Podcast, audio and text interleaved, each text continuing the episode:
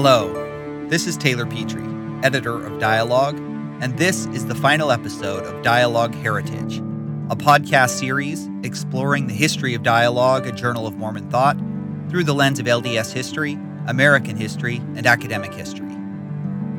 Each episode, we discuss a five year period of the journal's history, from the founding in 1966 until today. This week, we're discussing 2015 to 2020.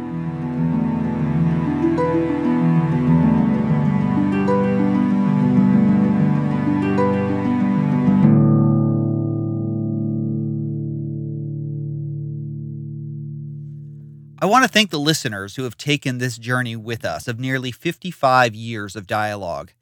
It's an ambitious undertaking to try to efficiently review the history and to tell the story.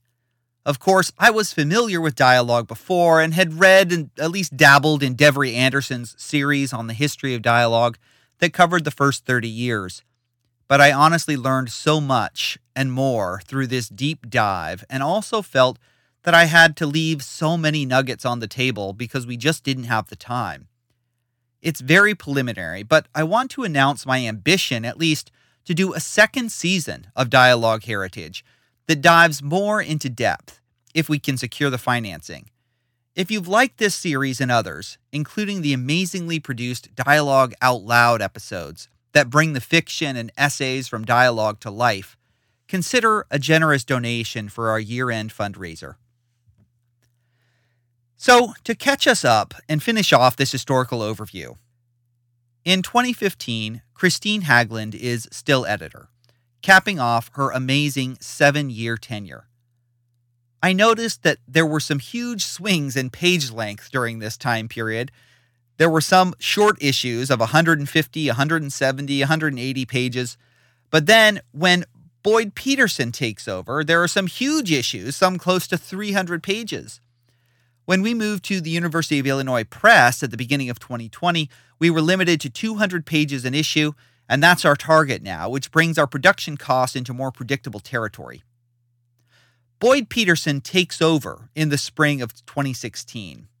Peterson is a well known figure in LDS intellectual circles, author of the important biography of Hugh Nibley, and a professor at Utah Valley University, and he has a number of important essays. From his inaugural issue, he writes Before beginning my tenure, I read Devery Anderson's four part history of dialogue and reviewed its five decades of content. I'm surprised at how little has changed and how relevant much of that content remains. I shared I had so much of this I shared when I took over myself. I have also realized how revolutionary the internet has been. When dialogue moved from California to Virginia and then from Virginia to Utah, it required a moving truck. The journal needed extensive office space to house the staff required to publish and distribute the journal. No moving vans were necessary for the move to Boston from Boston to Orem, and email and Dropbox allowed me to work with the editors and production staff from around the world. I had much the same reaction upon hearing about the hunt for office space and the managing of various uh, employees and the transfer of a huge apparatus when editors changed. Probably a lot of that stuff is sitting in the some previous editor's basement still. But things have changed and we're a much slicker, smoother operation these days, and I have to say I'm quite grateful for that. He also writes Dialogue is, I believe, even more important today than it was in 1966.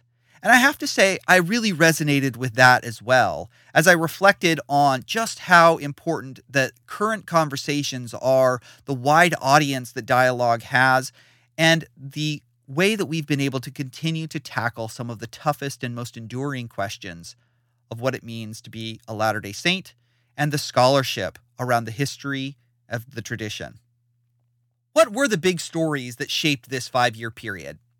We mentioned this last time, but it becomes harder and harder to discern the historical significance of things the closer that we get. But I think that we can confidently state that the era of the internet faith crisis is well underway. Growth in the church is shrinking. LGBT issues and ordained women are pushing more people away.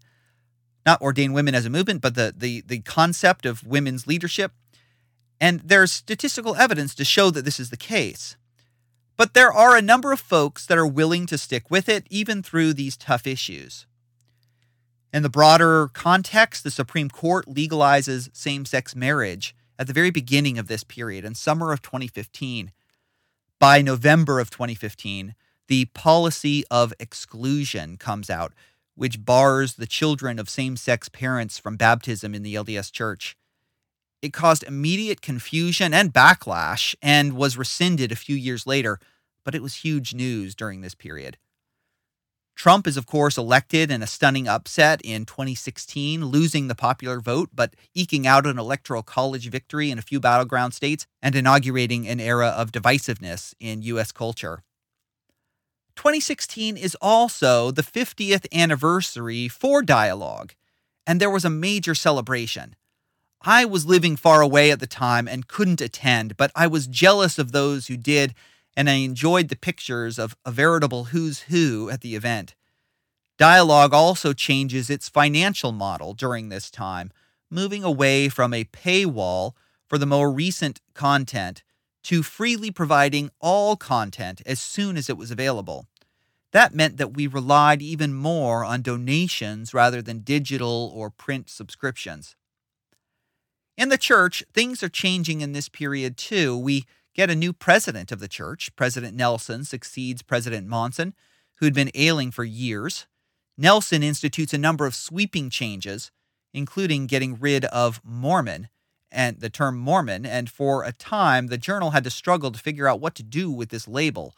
Not to get too into the weeds just yet, but the fall 2019 issue of Dialogue has a roundtable on this topic with scholars, activists, journalists, and publishers. Nelson also changed the temple rituals, the missionary program, and others that were seen as big steps forward and some that people criticized. As we dive into the journal, let's start with LGBTQ issues. The summer 2016 issue was the first one published after the November 2015 policy of exclusion barred children of same sex families from baptism and other rites of membership. And the, 20, the summer 2016 issue takes this up. It has articles on suicide, for instance, the LGBTQ Mormon crisis, responding to the empirical research on suicide by Michael, Michael Barker, Daniel Parkinson, and Benjamin Knoll. They argued that it's impossible to draw direct correlations, but strong connections suggest a public health crisis around LGBT, LGBTQ uh, rhetoric and suicide. It also corrects a lot of misinformation about the data. Benjamin Knoll also has an article in this same issue, Youth Suicide Rates in Mormon Religious Context, that gets into a little bit deeper some of the broader issues around suicide in the Mountain West. Other LGBT related content comes out in the summer 2016 issue, including personal essays by Christian Harrison. And Ronnie Joe Draper writes about the art of queering boundaries in LDS communities. There's also a great series by Kimberly Anderson, The Mama Dragon Story Project. Anderson had interviewed and photographed hundreds of people for a project on the Mama Dragons, an advocacy group, advocacy group for LGBT youth Photographs and profiles of several influential women in that group appear in this issue. And one of the most important articles from this time period is by Bryce Cook. What do we know of God's will for his LGBT children? An examination of the LDS Church's position on homosexuality. One of the more popular articles, Cook offers a critical reappraisal of LDS teachings on homosexuality and urges for a more open and loving approach. Feminism is, of course, a major topic during this time period as well. And the summer 2015 art issue has an article by Corey Crawford, The Struggle for Female Authority in Biblical and Mormon Theology, which engaged the question of precedent for women's ordination. He argues, quote, the historical origins of the gender ban have not yet been addressed with the same degree of attention in church discourse. The recent statements made by the church on the racial priesthood ban strongly emphasize the impact of 19th century U.S. racial politics had on the development of the priesthood ban for members of African descent. But no such discussion of culture and gender politics has yet been addressed in LDS church publications on gender and the priesthood. Crawford looks at both the cultural context of ancient Israelite priesthood and modern LDS priesthood to identify a genealogy of the gender ban. In my view, this is the definitive article on this topic, and I highly recommend it. I'd also commend here Roger Terry's two part series, Authority and Priesthood in the LDS Church, from the spring and summer 2018 uh, issues for more context on LDS Church teachings on priesthood in general. In the spring 2016 issue, we have an article by Fiona Givens, now at the BYU Maxwell Institute. Quote, the per- I'm sorry, the title is The Perfect Union of Man and Woman Reclamation and Collaboration in Joseph Smith's Theology Making for her feminist take on uh, Joseph Smith's theology. In spring 2017, we have a feminist roundtable. Maxine Hanks, Shifting Boundaries of Feminist Theology What Have We Learned? Mette Ivie Harrison, When Feminists Excommunicate, and Neylan McBaine, Mormon Women and the Anatomy of Belonging. Hanks, who was excommunicated in the September 6th episode of 1993, returned to the church in 2012 and reflected on the shifting ground of feminist historical and theological thought in the intervening two decades. Hanks's comeback also includes an interview in spring 2019, LDS Women's Authority and the Temple, a feminist FHE discussion with Maxine Hanks. Spring 2019 also has an article by Jody England Hansen on the temple, Condemn Me Not.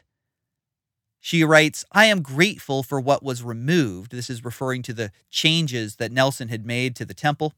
I am grateful for what was removed, which consisted of much of the sexist language and action. There are still words that distinguish gender roles, and there are still differences in some of the ordinances between men and women.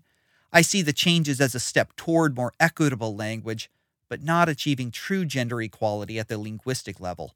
I'm concerned about some of the added phrases. Katherine Knight Sonntag also has an eco-feminist article in the same issue called The Mother Tree. The spring 2020 issue, still on feminist issues, was guest edited by our friends at Exponent 2 as the editorship transitioned away from Boyd Peterson to myself at the end of 2019. Margaret Olson Hemming puts together an amazing issue that really put forward some new kinds of feminist scholarship. Brittany Romanello's Multiculturalism as Resistance Latina Migrants Navigate U.S. Mormon Spaces, and Amanda, Amanda Hendrix-Komoto's The Other Crimes Abortion and Contraception in 19th and 20th Century Utah are excellent. The article on abortion is, I think, the first history of abortion in Mormon studies and benefits from the new histories that show that abortion was incredibly common in 19th and 20th century, in the 19th and early 20th century, including in Utah tons of other great content in this issue, including some fascinating interviews, one with Emily Clyde Curtis, a former classmate of mine at Harvard Divinity School, called Women, Mormon Women in the Ministry, that talks about her work as a chaplain, and Barbara Christiansen, another old friend of mine, Women in Workplace Power. Polygamy is another topic that gets some new treatment during this time period. The fall 2016 issue has several articles dedicated to the issue. Sam Brown discusses Joseph Smith's reading of the biblical Levirate widow. Carolyn Lynn Pearson uh, writes The Celestial Law, and it also gives her beautiful treatment, personal treatment, telling the story of her great grandmother, Mary Cooper Okeh, who was in the year 1873 had the good sense and courage to say no to polygamy, writes Pearson. William V. Smith has a great article that's I that's worth recommending, a documentary note on a letter to Joseph Smith, Romance, Death and Polygamy in the winter 2016 issue that discusses a remarkable letter from a young woman to Joseph Smith in 1843 offering new insight into the historical practices of polygamy. Three essays from this period, I think, also capture the diverse attitudes towards polygamy that were emerging in Mormon studies circles. The fall of 2016, that special issue on polygamy, has a great article from Jennifer Huss Basquiat, A View from the Inside How Critical Ethnography Changed My Mind About Polygamy. She's an anthropologist who reflects on the wave of a number of mostly women scholars of polygamy that, who are bringing greater nuance to the contemporary practice by closely studying those who are engaged in it. The fall of 2016 also has another article that takes a slightly different perspective. Stephen Carter reflects in Scared Sacred how the horrifying story of Joseph Smith's polygamy can help save us. He writes, The story of Joseph Smith is a disturbing one. But my thesis is that there is one of them that it is also one of the most essential stories Mormonism has, a modern day version of the story of Abraham and Isaac, a story uniquely capable of shocking Latter-day Saints not out of the church, but into a deeper relationship with the divine. He compares the story of Abraham and Isaac to the Joseph Smith story, and rather than changing his mind in a way that's more positive toward polygamy, says that it's uh, that we're supposed to be scared sacred by this story. Blair Ostler's provocative queer polygamy in spring 2019 offers yet another take on the way that Latter day Saint scholars are starting to think about polygamy during this era. This article critiques patriarchal polygamy, but Blair argues that queer polygamy is an alternative for, quote, how plural marriage may be redeemed to accommodate diverse relationships and desires. Scholarship on Joseph Smith continues to develop as well. Uh, we talked about that letter written to Joseph Smith uh, in the in the previous section on polygamy, but there are a number of other articles reassessing this, including the winter 2016 article by William Davis, reassessing Joseph Smith Jr.'s formal education. This is really a landmark article in reestablishing the uh, the education level of Joseph Smith, as he had often been depicted as uneducated, and Davis really shows the ways in which that's not quite accurate. Fall of 2019 has Joseph Smith and Sidney Rigdon, co founders of a movement, another important reassessment of the early Mormon experience. And in the summer of 2020, Lawrence Foster returns to dialogue with his take on a classic problem why the prophet is a puzzle, the challenges of using psychological perspectives to understand the character and motivation of Joseph Smith Jr. Not quite only Joseph Smith, but the first ever commentary on the Joseph Smith translation from a longtime contributor and friend of dialogue, Kevin Barney, is a commentary on Joseph Smith's revision of 1 Corinthians, which recategorizes the kinds of changes that Joseph Smith makes in his Bible translation project through close textual analysis. This also comes out in the summer 2020 issue. Colby Townsend has another home run with his fall 2020 revisiting Joseph Smith and the availability of the Book of Enoch, which settles, I think, once and for all a long standing debate since Hugh Nibley and D. Michael Quinn over whether or not Joseph Smith would have had access to the themes of First Enoch as he composed the Enoch narrative in the Book of Moses. Spoiler alert, he did. The Book of Mormon also has a lot of great new scholarship coming out during this time period. We're really starting to see new ground in Book of Mormon research during this era. In addition to Peter McMurray's groundbreaking article check out, uh, which we'll discuss in a little bit, check out the University of Utah religious studies scholar Colleen McDannell, Mexicans, Tourism, and Book of Mormon Geography in the summer of 2020. Colby Townsend's got another great article during this time period. Behold, other scriptures I would that ye should write, Malachi in the Book of Mormon, which takes a fresh look at post exilic texts from the Hebrew Bible and their use in the Book of Mormon.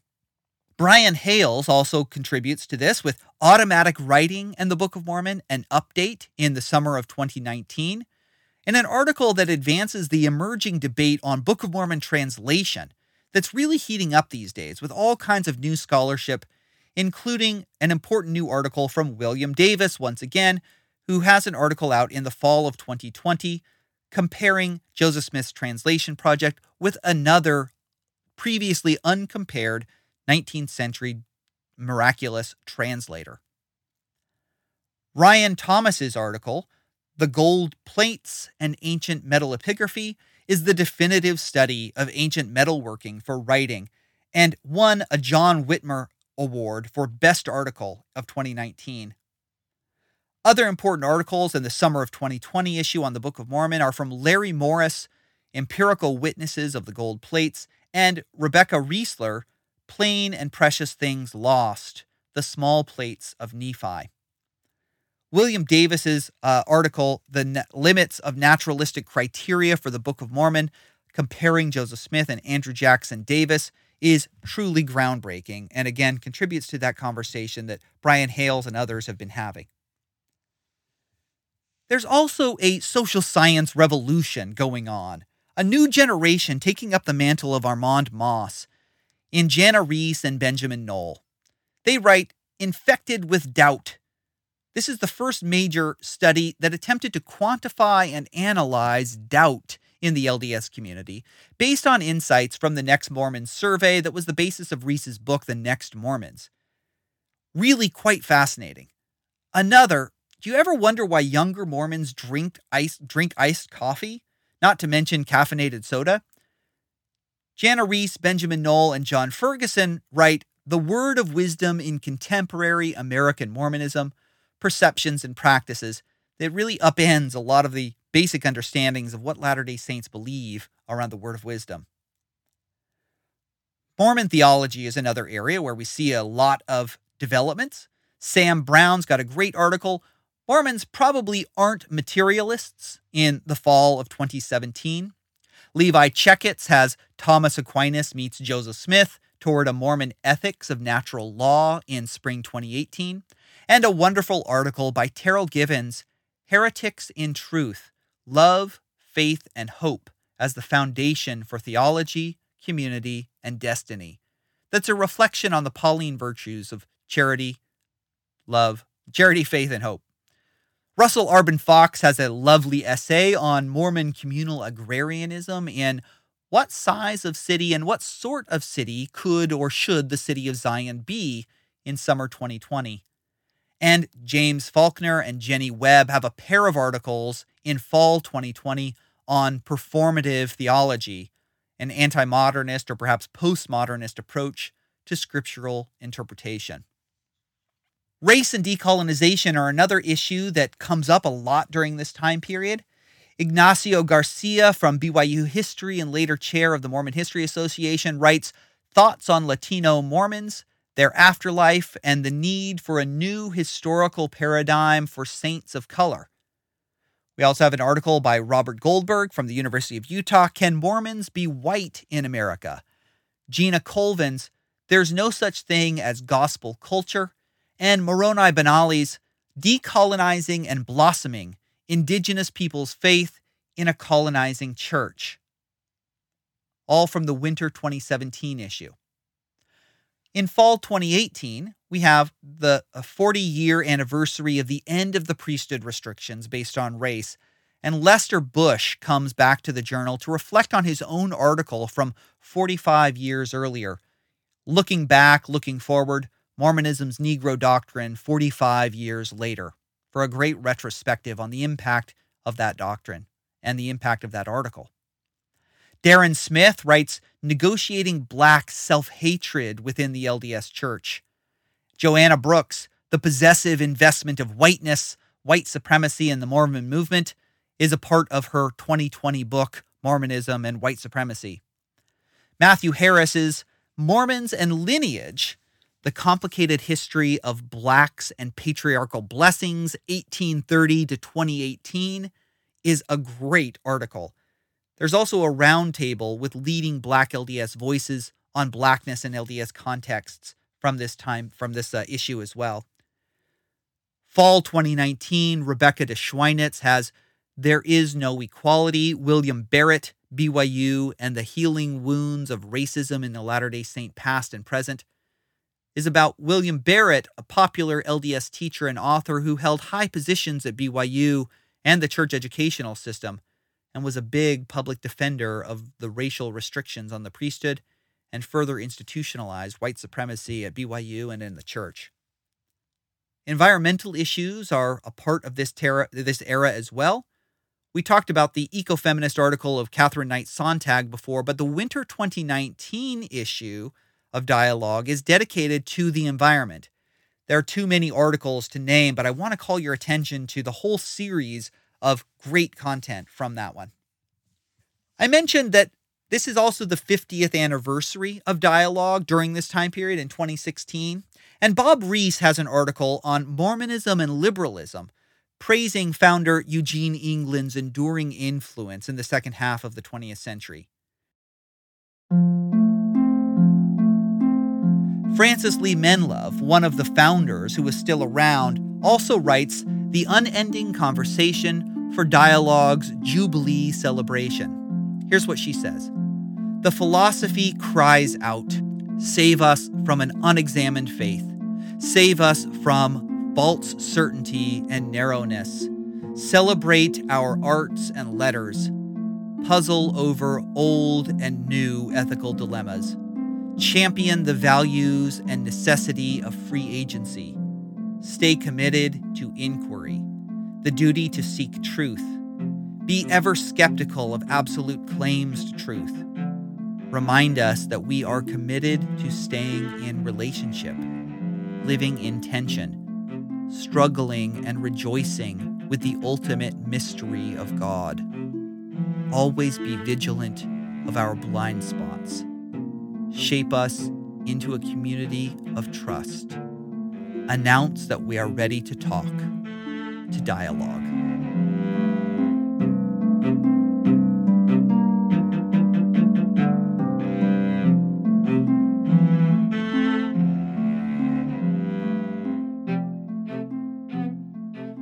A couple of other issues that I want to just call attention to as we come to a close of this series is an essay by Samuel Brunson, The Present, the Past, and Future of LDS Financial Transparency, that comes out in the spring 2015 issue. He talks about from 1915 continuing until, until, until 1959, the church made an annual public disclosure of its finances. But he writes In 1959, in the wake of significant deficit spending by the church and massive investment losses, the church ended its detailed public financial disclosure and instead limited its financial disclosure to the auditing department report. As a result of its silence about the details of its finances, members, critics, and the interested public have been left to guess at the church's wealth and the scope of the charitable spending, among other things.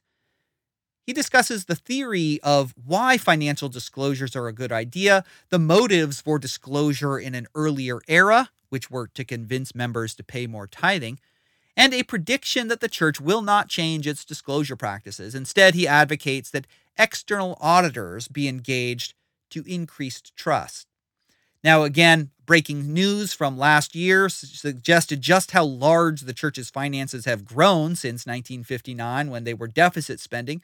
Uh, and so there's more to this story, but this is a really an essential piece in understanding and unpacking what the church's financial disclosure history and philosophy has been. The winter 2015 issue is a special issue on Mormonism and sound, which was guest edited by Michael Hicks. It includes an essay, really quite remarkable essay by Peter McMurray, A Voice Crying from the Dust, the Book of Mormon as Sound, which is an unprecedented look at the Book of Mormon, like all scripture, it says, as a deeply sonic text. Emily Spencer has an issue has an article in this issue why Mormons sing in parts or don't to talk about what your ward choir generally sounds like. And great musical scholar Jake Johnson, Mormons, musical theater, and the public arena of doubt, which plays a role in his uh, book Mormons and Musical Theory that was published in 2019. There's also a number of exchanges on Catholic Mormon dialogue. In spring 2016, there's a Catholic Mormon dialogue section, and it's worth noting that important Catholic thinker Stephen Webb, who was a big fan of Mormonism, had died prematurely in 2015. There's an in memoriam published in the fall of 2016. Summer 2018 has Gary Topping, Mormon Catholic Relations in Utah History, a sketch.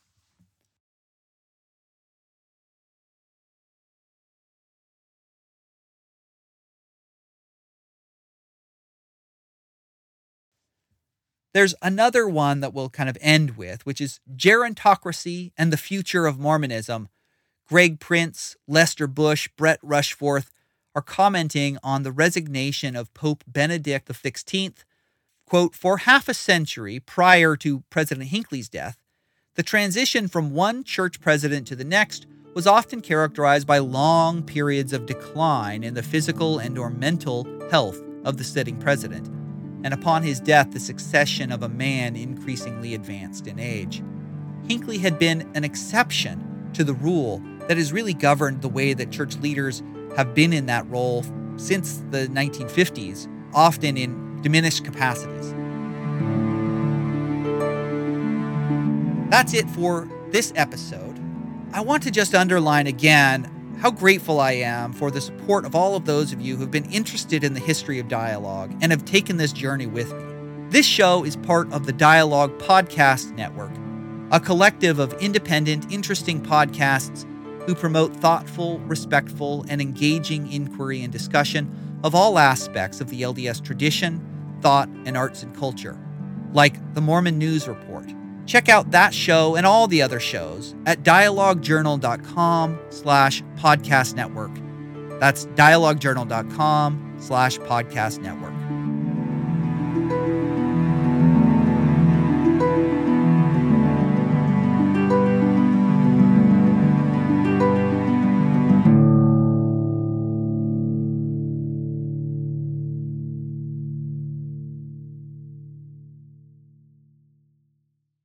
I want to just mention that in the coming weeks, we'll be releasing some exciting audio short stories taken from the pages of our quarterly journal. These stories really bring to life the diversity of voices and perspectives that we like to support here at Dialogue, and we're really looking forward to sharing it with you. Here's a sneak peek of this new, exciting content for the Dialogue Out Loud series. He opens the door and steps outside into the warm sun and he is no longer he. He is someone else. He is now a woman. She turns from her desk in her shared workroom at the top of the city's tallest tower, made of stem cell ivory. Then, the miracle happened. Before God, I'm telling this. There on the stand, as we looked, stood not Brigham, but Joseph my dad has always been a very political man. Growing up, if he had control of the TV, there was a decent chance that Fox News would be playing. This woman is not Mormon. She is younger than he is, but is still middle aged like he is. She's married, like he. She is married to a woman. But I says to Cinda, Do you feel happy in your mind concerning the work of God? And Cinda answered, Yes. Oh, yes, for I know it is right. But, oh, Phineas, I did so want a home.